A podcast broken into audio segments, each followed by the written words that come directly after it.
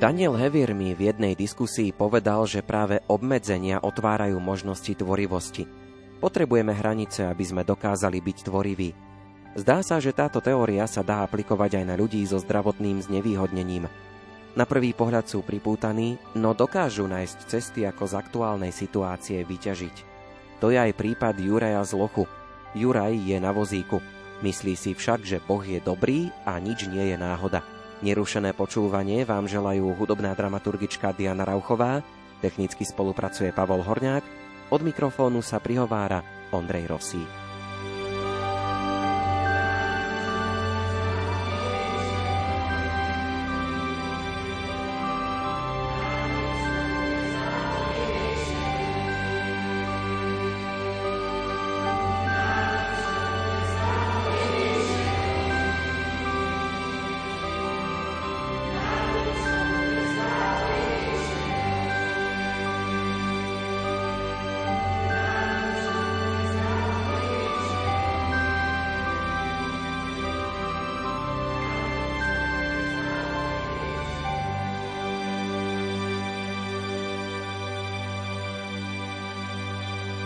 Ako sa to vlastne stalo, že ty máš takéto telesné postihnutie? Ja som sa v tele svojej matky vyvíjal ako zdravý plod. A pri procese pôrodu som mal omotanú pupočnú šnúru okolo krku, tým pádom nedostatok kyslíka, nedokrvený mozog a tým pádom vzniklo niečo, čo sa nazýva detská mozgová obrna a v dôsledku nej, ako si povedal, som na vozíku.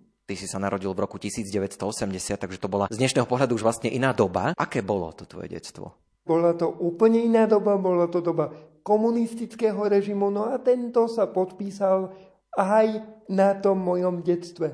Tí, ktorí tú dobu trošku poznajú, tak vedia, že vlastne telesne postihnutí boli v tom čase alebo v tej dobe akýmsi spôsobom utláčaní do úzadia pretože nesplňali obraz o dokonalej socialistickej spoločnosti a tak sme boli skrývaní v ústavoch pre telesne postihnutú mládež, alebo teda neskôr sa tieto inštitúcie nazývali domovami sociálnych služieb a tak je to vlastne aj dodnes. Samozrejme už tá situácia je značne iná, ako bola v tej dobe, keď som ja prežíval svoje detstvo alebo ten tínedžerský vek, ale v tomto veku, v tom tínedžerskom, alebo teda detskom, to pre mňa bolo veľmi náročné, pretože mi to obmedzilo, ba priam znemožnilo budovanie vzťahov so zdravými deťmi, čo aj dnes vnímam ako veľký deficit. Na druhej strane Boh je dobrý, to vieme, a zažívame to dennodenne, no a tá jeho dobrota sa v mojom prípade prejavuje aj tým, že Boh mi dnes nahrádza všetko to, čo mi práve v tom detstve chýbalo. Môžeme tak povedať, že v tomto máme niečo spoločné, lebo ja som celú základnú školu chodil do internátu a chodil som domov raz za dva týždne. Ty máš podobnú skúsenosť? Bol som ako keby v takej bublinke telesne postihnutých detí.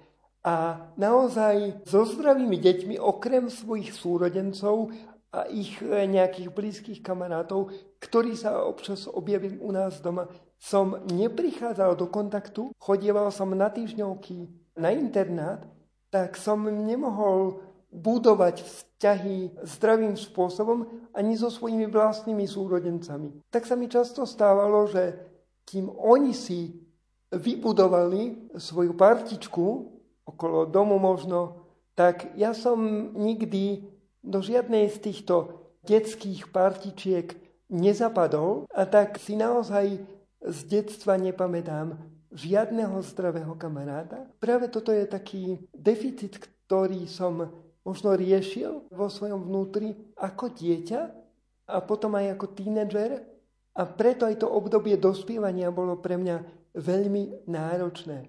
S Jurajom Zlochom sa budem rozprávať aj po piesni, porozpráva nám aj to, ako jeho zdravotné znevýhodnenie ovplyvnilo život rodiny.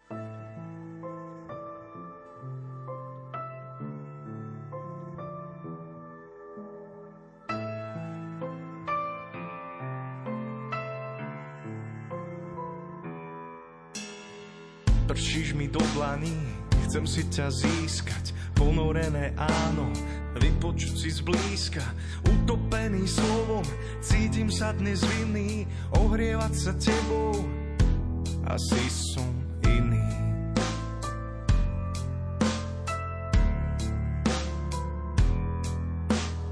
Ako kvapka v mori, k tvojmu brehu plávať, mať v sebe kus soli, ktorá sa nevzdáva, namočený v tebe, byť vždy jedno telo, no ja sa však bojím, asi som iný.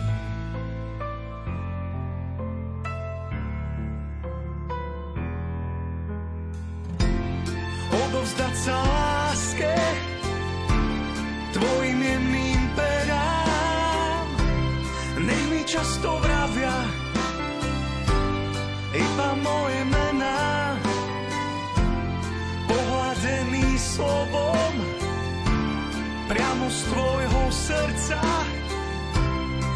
si tebou istý, ja som prázdny zvnútra.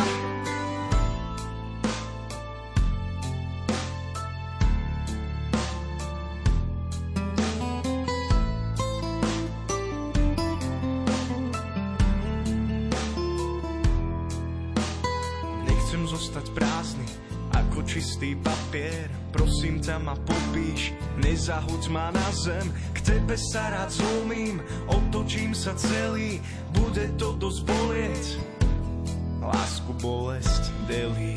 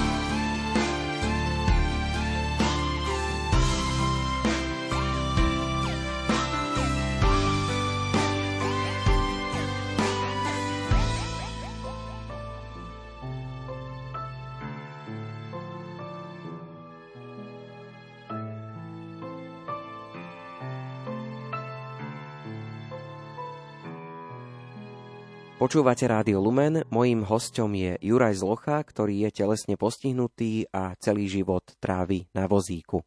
Keď sa narodí do rodiny telesne postihnuté dieťa, to zasiahne do života tej rodiny. Ako toto rodičia a aj súrodenci príjmali a vnímali? Tým, že ja som najstarší, tak všetci moji súrodenci sú štyria, sa narodili vlastne po mne.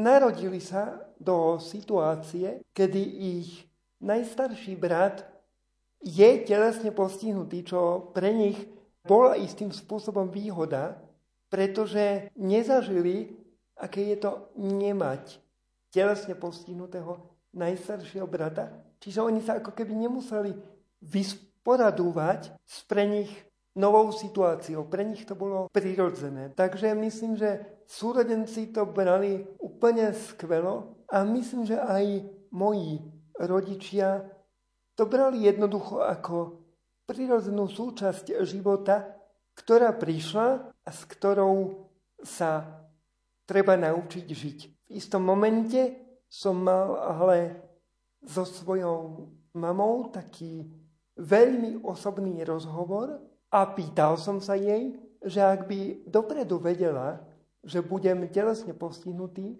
či by šla na potrat. A moja mama bez váhania odpovedala áno. Najskôr ma to zarazilo, ale potom som pochopil, že toto jej rozhodnutie, nech to znie akokoľvek, bolo motivované láskou, pretože moja mama sa jasne vyjadrila, že ak by šla na potrat, bolo by to preto, aby som sa potom neskôr v živote netrápil. A táto motivácia lásky matky voči svojmu dieťaťu bola pre mňa kľúčovou, aby som vedel pochopiť svoju mamu a nechoval voči nej za možno tento postoj nejakú zášť. Často možno vo svojich životoch robíme z dobrého úmyslu zlé rozhodnutia. Ale som hlboko presvedčený o tom, že práve ten úmysel zaváži aj v Božích očiach. Dnes vnímam, že Boh ma uchránil od tohto rozhodnutia mojej mamy alebo od toho, aby ho vôbec mohla uskutočniť, pretože ja som sa v tele matky vyvíjal ako zdravý plod a aj keby som sa nevyvíjal v tele matky ako zdravý plod, ďalšia vec je, že v 80. rokoch nebola tá diagnostika na takej úrovni, aby sa povstihnutie dalo spolahlivo zistiť ešte v prenatálnom štádiu tehotenstva. Juraj Zlocha sa počas svojho života stretáva s predsudkami a o tom budeme hovoriť už po piesni.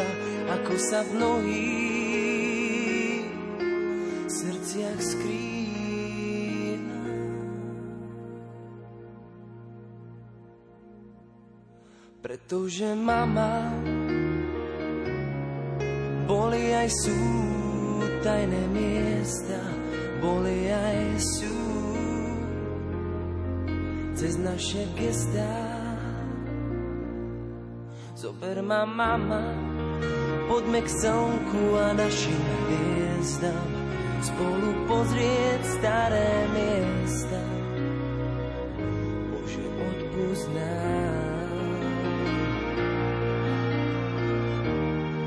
Teraz chápem oveľa viac, mami, môžeme spolu tížko rásť. Teraz chápem oveľa viac, mami, viem, s tebou nie som sám. Ľudia a slova tu vravím stále a znova. Nie vždy.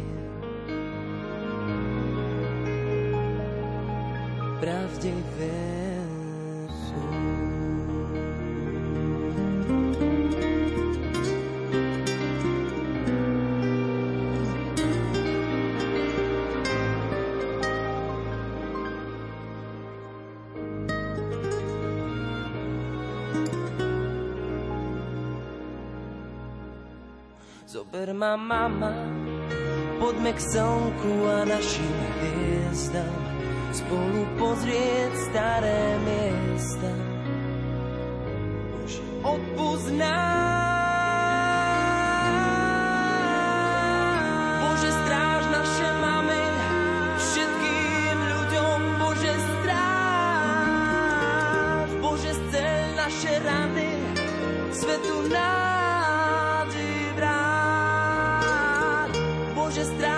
naše mamy, celom svete, Bože, stráž.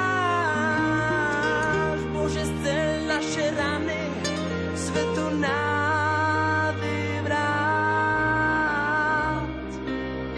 Ľudia a slova tu vravím stále a znova. Nie vždy.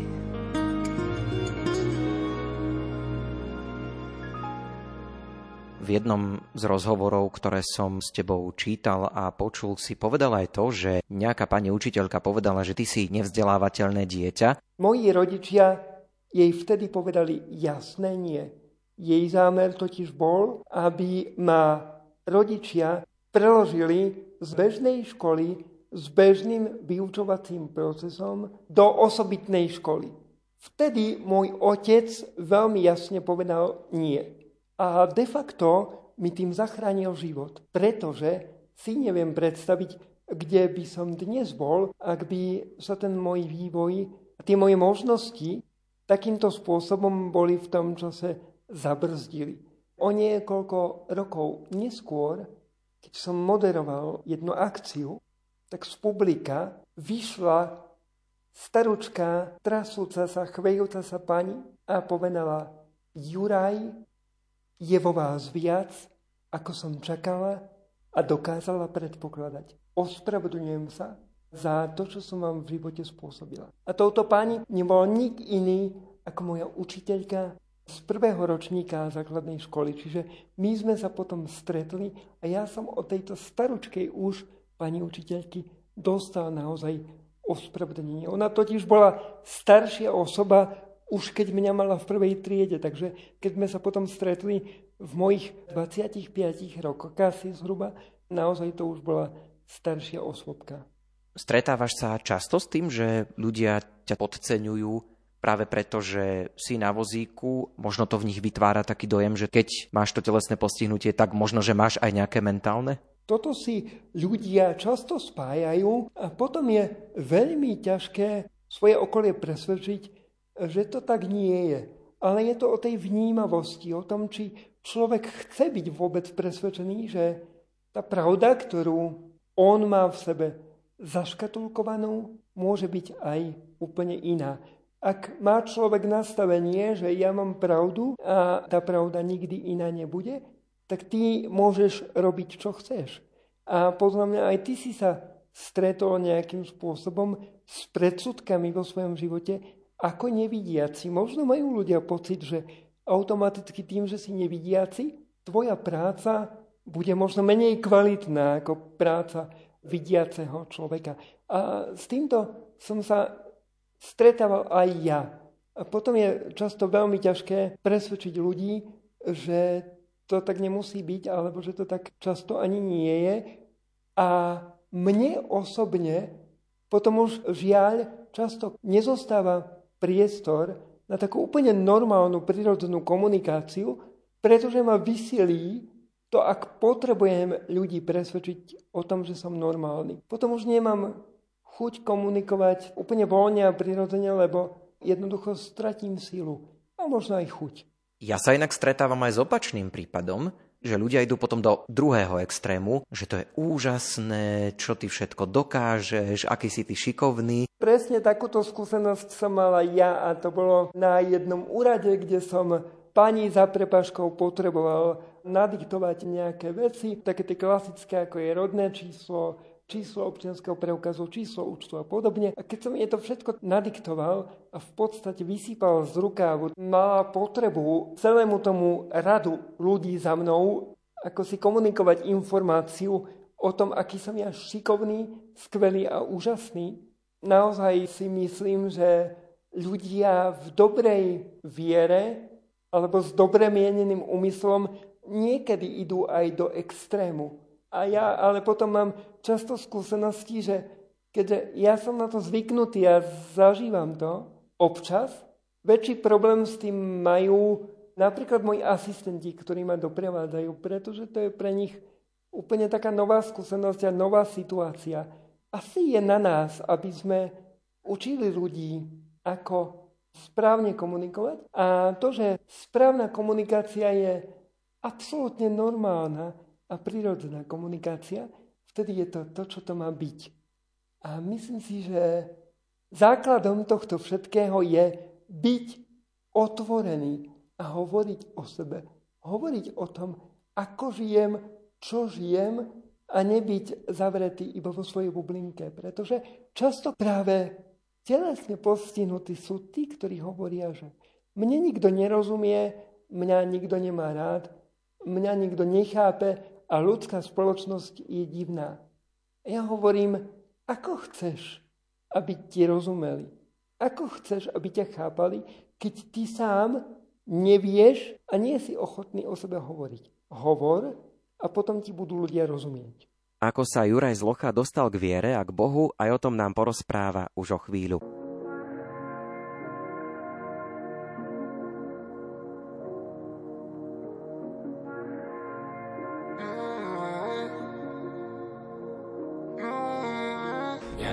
Len tak stáť a čakať na zázrak. Ježiš, Ty posúvaš ma vpred. Sila a odvaha, vstúpim do neznáma. Ježiš, ja rozhodnem sa hneď. Ja nechcem len tak stáť a čakať na zázrak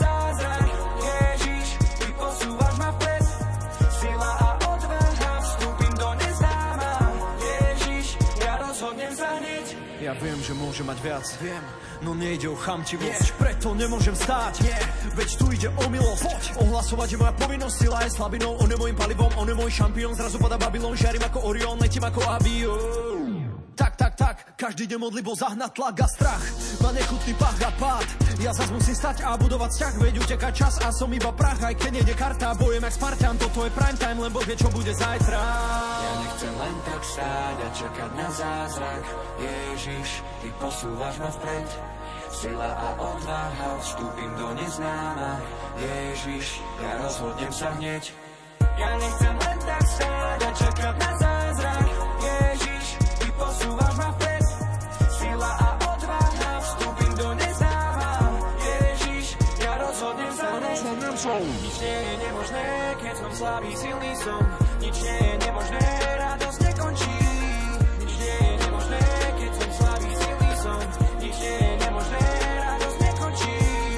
keď som už prestal dúfať, život sa mi pred očami rúca. Pošlapané aj seba úcta, Boh sa mi zdá prísny sudca. Berem do ruky písmo, hľadám verše jak víno. Život príjmam aj s krížom, s tebou prechádzam Ja krízou nechcem len tak stáť a čakať na zázrak. Ježiš, Ty posúvaš ma vpred. Sila a odvaha, vstúpim do neznáma. Ježiš, ja rozhodnem sa hneď. Ja nechcem len tak stáť a čakať na zázrak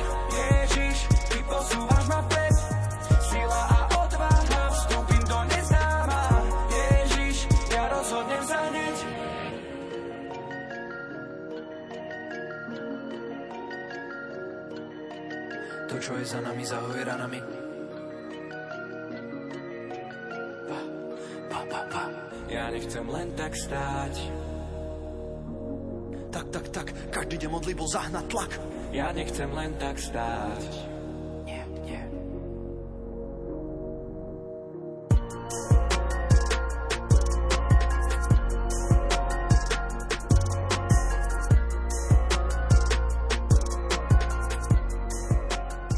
Ak ste prišli k vysielaniu Rádia Lumen neskôr, pripomínam, že mojím hostom je Juraj Zlocha. Rozprávame sa o jeho živote na invalidnom vozíku. Pricestoval si do Banskej Bystrice s doprovodom, s Michalom. V čom všetkom ti Michal pomáha? Michal je pre mňa veľmi vzácnou a dnes už takou neodmysliteľnou súčasťou môjho života. A on to nevie, lebo som mu to asi nikdy tak úplne napriamo nepovedal. Alebo možno povedal, ale stále mám pocit, že mu to hovorí málo, pretože on je pre mňa jeden z tých darov, ktoré mi Boh poslal na to, aby som mohol fungovať a žiť naplno. Aby som mohol naplno slúžiť, aby som mohol naplno naozaj prežívať veci, ktoré túžim prežívať, aby som mohol naplno odpočívať, aby som mohol naplno jednoducho fungovať tak, ako fungovať chcem. Necestujem málo, cestujem veľmi veľa a jednoducho všade tam, kde som, kde slúžim alebo kde odpočívam, všade tam mi vie byť Michal naozaj veľkou a vzácnou oporou. Ale nie len Michal, ale aj iní ľudia, ktorí vlastne mi slúžia a pomáhajú podobne ako práve on. Hovorili sme už o tom, že si bol aj na internáte a hovorili sme o tom, že to nebolo úplne ľahké, ale možno to predsa len bolo na niečo dobré, pretože práve na internáte si prišiel intenzívnejšie do kontaktu aj s kresťanskou vierou. Na tom zlome medzi komunistickým režimom a režimom, ktorý prišiel potom, nastúpili na náš internát ako zdravotné sestry, cery kresťanskej lásky, teda to sú reholné sestry, ktoré poznáme aj ľudovo ako sestry Vincentky, pretože ich charizma sa odvíja práve z charizmy svätého Vincenta de Paul. No a oni okrem toho, že sa o nás mali starať ako zdravotné sestry, nezanedbávali ani našu dušu. Preto bolo pre mňa veľmi vzácne, že oni si aj mňa ako malého chlapca, vtedy 9-ročného, všímali veľmi komplexne. A všimli si práve to, že mne chýbajú vzťahy. A cez toto na mňa išli. Pretože mi povedali o tom, že je tu Boh. Je tu niekto, kto tu môže byť so mnou, aj keď tu mama nie je, keď tu súrodenci nie sú, keď pri mne nie je nikto z rodiny. Povedali mi, že nemusím byť sám. A dokonca mi povedali, že ten Boh je ochotný ma milovať aj vtedy, ak nie som dokonalý. To bolo pre mňa dostatočnou informáciou na to, aby som si povedal, OK, ak takýto je Boh, tohto Boha chcem mať vo svojom živote. A vtedy sa začala taká moja cesta formácie, ktorá nebola úplne jednoduchá, pretože naši vieru doma nikdy nepraktizovali. A tak bolo ťažké ich presvedčiť, že ja sa chcem stať kresťanom katolíkom. Bolo to o to ťažšie, pretože môj starý otec bol evanílik a z tradície chcel, aby ja sám som sa stal evanílikom. Tradícia sama o sebe nie je vôbec zlá. A dokonca vieme, že pápež František nás povzbuduje k tomu, aby sme sa nebáli svojich koreňov, aby sme išli po tradíciách. Ale ak by vzťah s Bohom mal byť len o tradícii, tak je to málo. A preto ja som vedel, že cesta stať sa evanelikom naozaj nie je pre mňa. Ale zároveň pre pokoj v rodine v tom čase mojej formácie som chodieval aj na evangelické náboženstvo, takže to vyzeralo tak dvojtvárne. Pondelky som sa pripravoval na katolický krst a vo štvrtky som chodieval na evangelické náboženstvo. Pretože to chcel môj starý otec.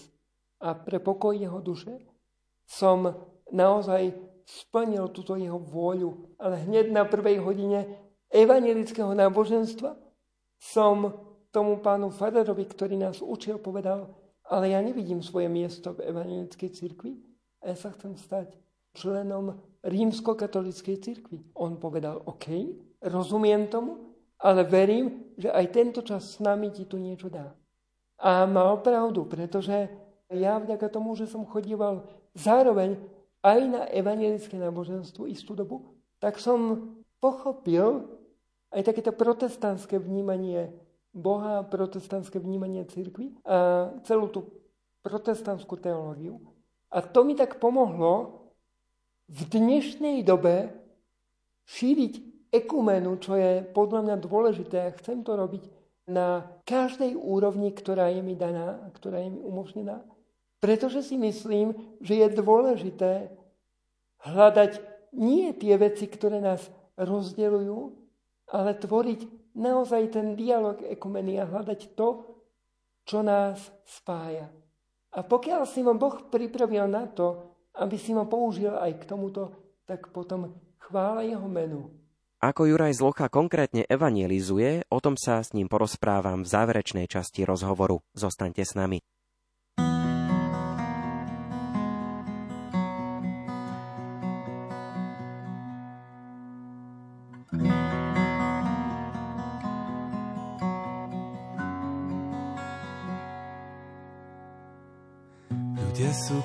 Písmena, svet je kniha, zem otáča stranami, vietor sa dvíha, fúka žije zametá. Počíta nám vlasy, ľudia sú písmena na veľkej dlani, v igelitkách nesieme na všetky strany príbeh o nás a my v ňom. Zdvihni prosím telefón. Zem, poďte všetci sem. Poďme bližšie k sebe, prosím ľudstvo celé. Cvak, cvak, ďakujem.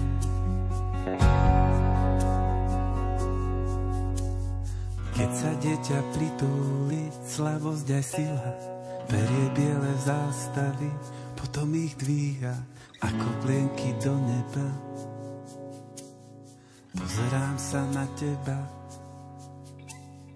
tisíc okien, jeden vchod, milión dverí, noty bežia po schodoch, niekto tu sedí, ja, ty, ona, my, vy, on. Zdvihni prosím telefón. Celá, celá zem, poďte všetci sem. Odfotiť vás chcem. Poďme bližšie k sebe, prosím ľudstvo celé. Cvak, cvak, ďakujem.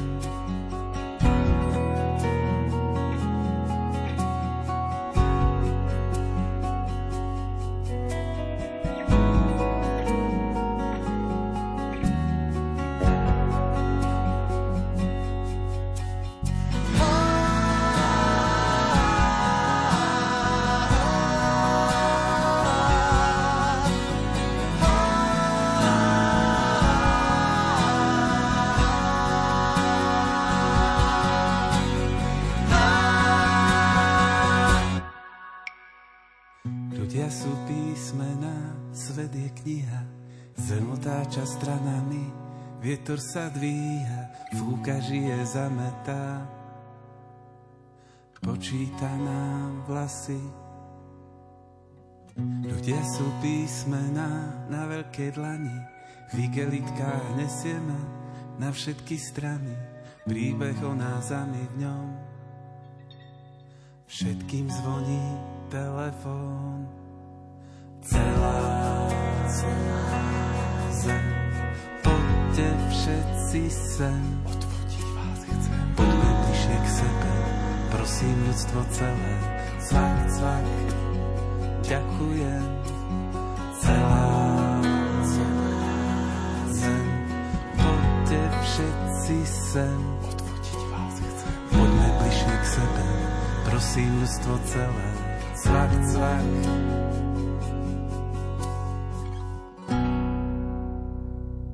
Mal si niekedy taký rozhovor s Bohom alebo také otázky na Boha, že prečo sa to stalo práve tebe, ty si na vozíku, že máš to telesné postihnutie. Boli také obdobia v tvojom živote?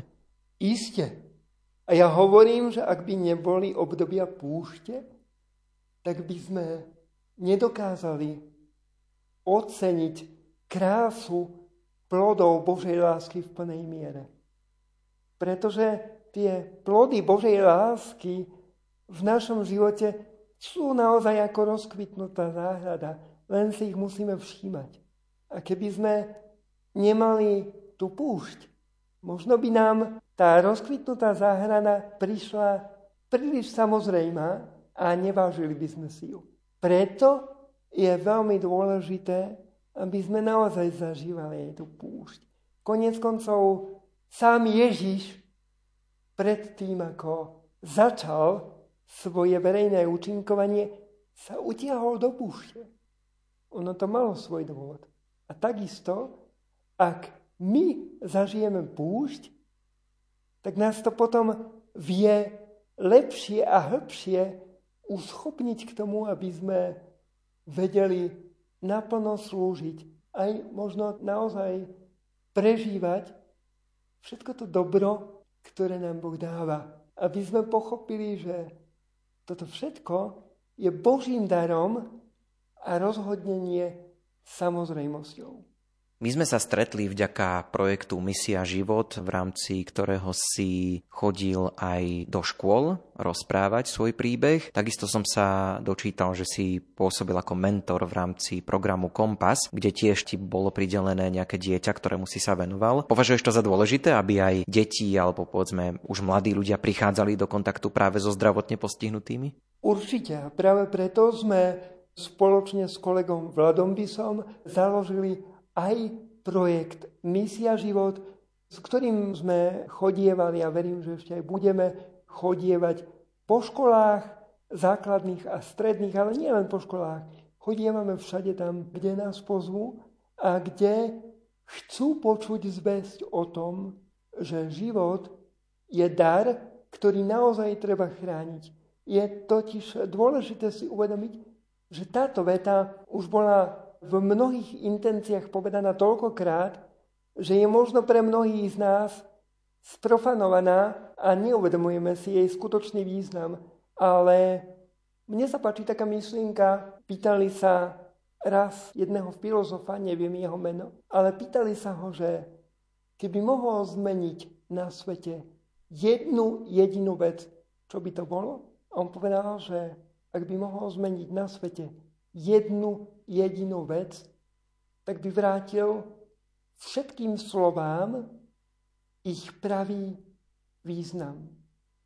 My sme pokrivili význam slova láska, pokrivili sme význam iných slov a tak sa niektoré tie slova, ktoré sú veľmi dôležité, pre nás stali naozaj sprofanované a neuvedomujeme si ich význam. Preto je pre mňa veľmi dôležité vrátiť význam aj tomu posolstvu, že život treba chrániť.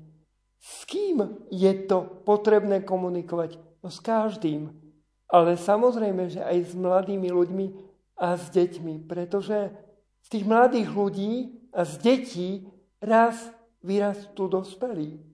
A my dnes budeme zodpovední za to, ako oni budú fungovať v dospelosti. Chodívame ešte aj dnes po školách, či už v rámci projektu Misia život, alebo čisto súkromne, ale jednoducho chodievam.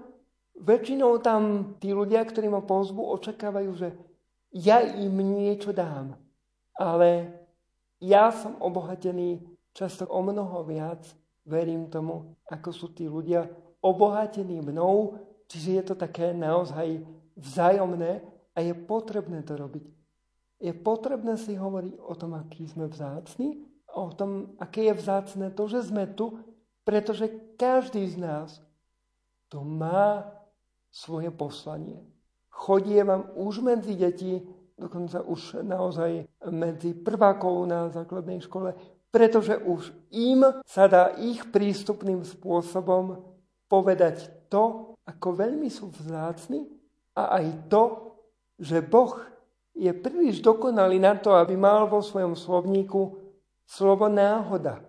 Ja vždy hovorím, že slovo náhoda si vymysleli ľudia, keď nevedeli, čo so sebou a nevedeli sa upratať a nevedeli si veci vysvetliť, tak si jednoducho vymysleli také jednoduché slovo, že náhoda.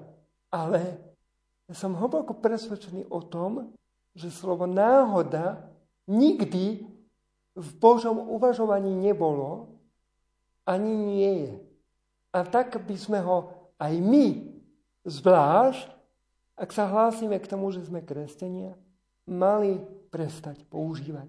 Otvorím ešte jednu tému, lebo my sme v podstate kolegovia, hoci každý pôsobíme v inom rádiu, ale ty si tiež moderátorom v Rádiu Mária. Stalo sa to tak, že si tam raz bol ako host a potom ťa oslovili, že či by si tam nechcel aj moderovať. Čo tebe to moderovanie dáva? Našiel si sa v tom, prečo sa tomu vlastne venuješ? Aký to má pre teba zmysel? Nedávno som videl taký záber, kde som sa ocitol na javisku ako 9-ročný, čiže už ako 9-ročný som mal skúsenosť s tým, že byť pred publikom. Ale zistil som, že byť pred publikom, kde ma je vidieť, nie je pre mňa úplne až tak komfortnou zónou, ale odovzdávať niečo iným, aj možno z pozície moderátora a viesť rozhovory, to je niečo, čo ma baví a čo som vždy tak túžil robiť. Ale nikdy som do toho nešiel na silu. Vždy som si hovoril, že Jednoducho, keď to príde, tak to má prísť.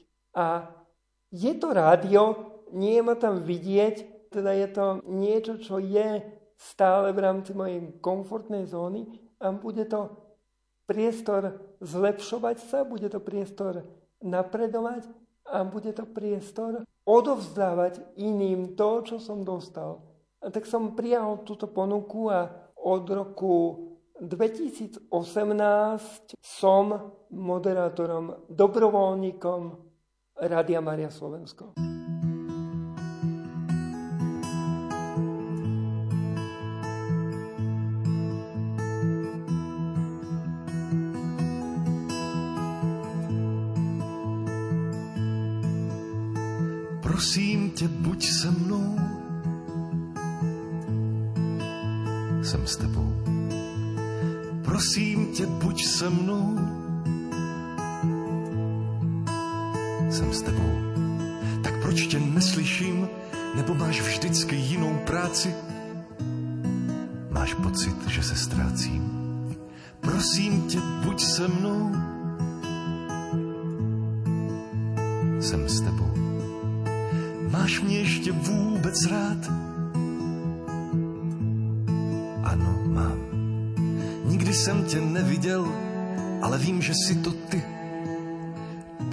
S tebou nutně mluvit.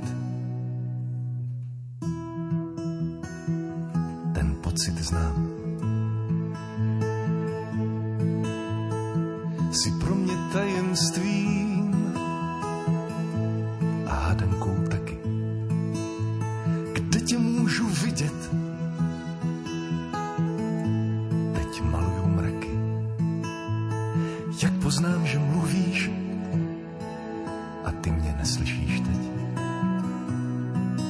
Chtěl bych přeletět tu zeď, tak leď. Chtěl bych vědět víc,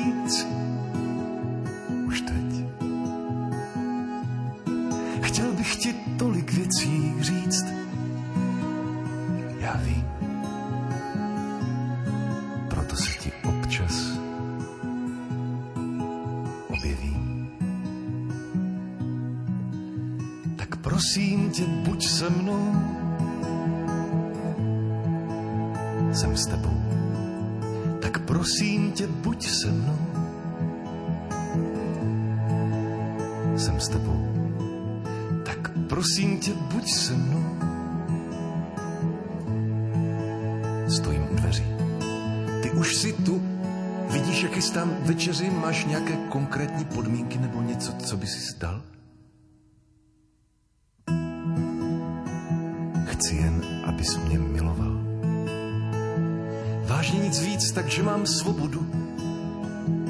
Ano, naprosto máš.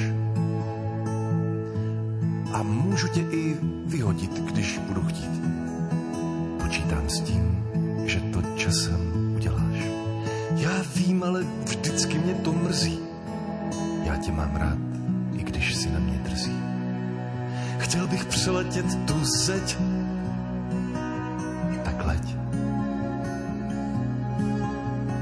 Chtěl bych vědět víc, už teď. Chtěl bych ti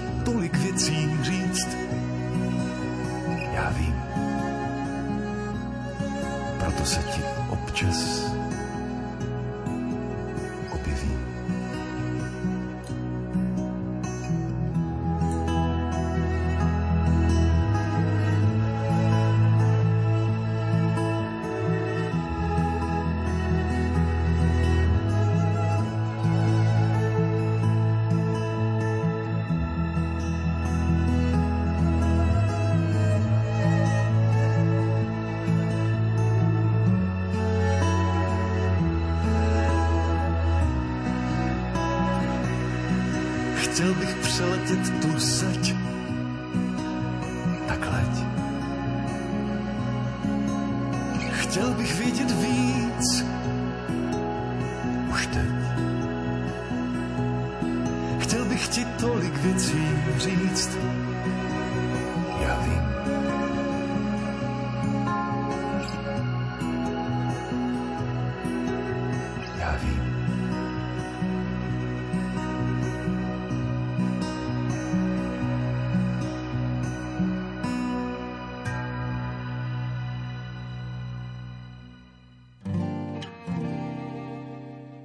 predchádzajúcej hodinke nám svoj príbeh vyrozprával Juraj Zlocha. Za pozornosť vám ďakujú hudobná dramaturgička Diana Rauchová, technicky spolupracoval Pavol Horňák, od mikrofónu sa lúči Ondrej Rosík. Do počutia. Hospodin je nado mnou, pospevuje si nado mnou, poskakuje radosne, som mu vzácny, tak veľmi vzácny, som mu vzácny, tak veľmi vzácny, halúja.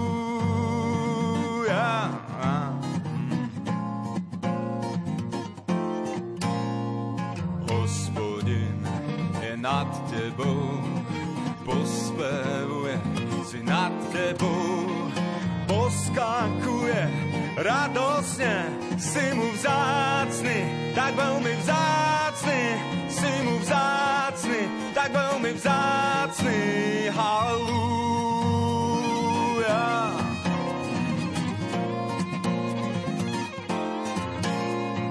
Hospodin je nad nami, pospevuje si nad nami, poskakuje radosne, sme mu vzácni, tak veľmi vzácni, sme mu vzácni, tak veľmi vzácni, halleluja.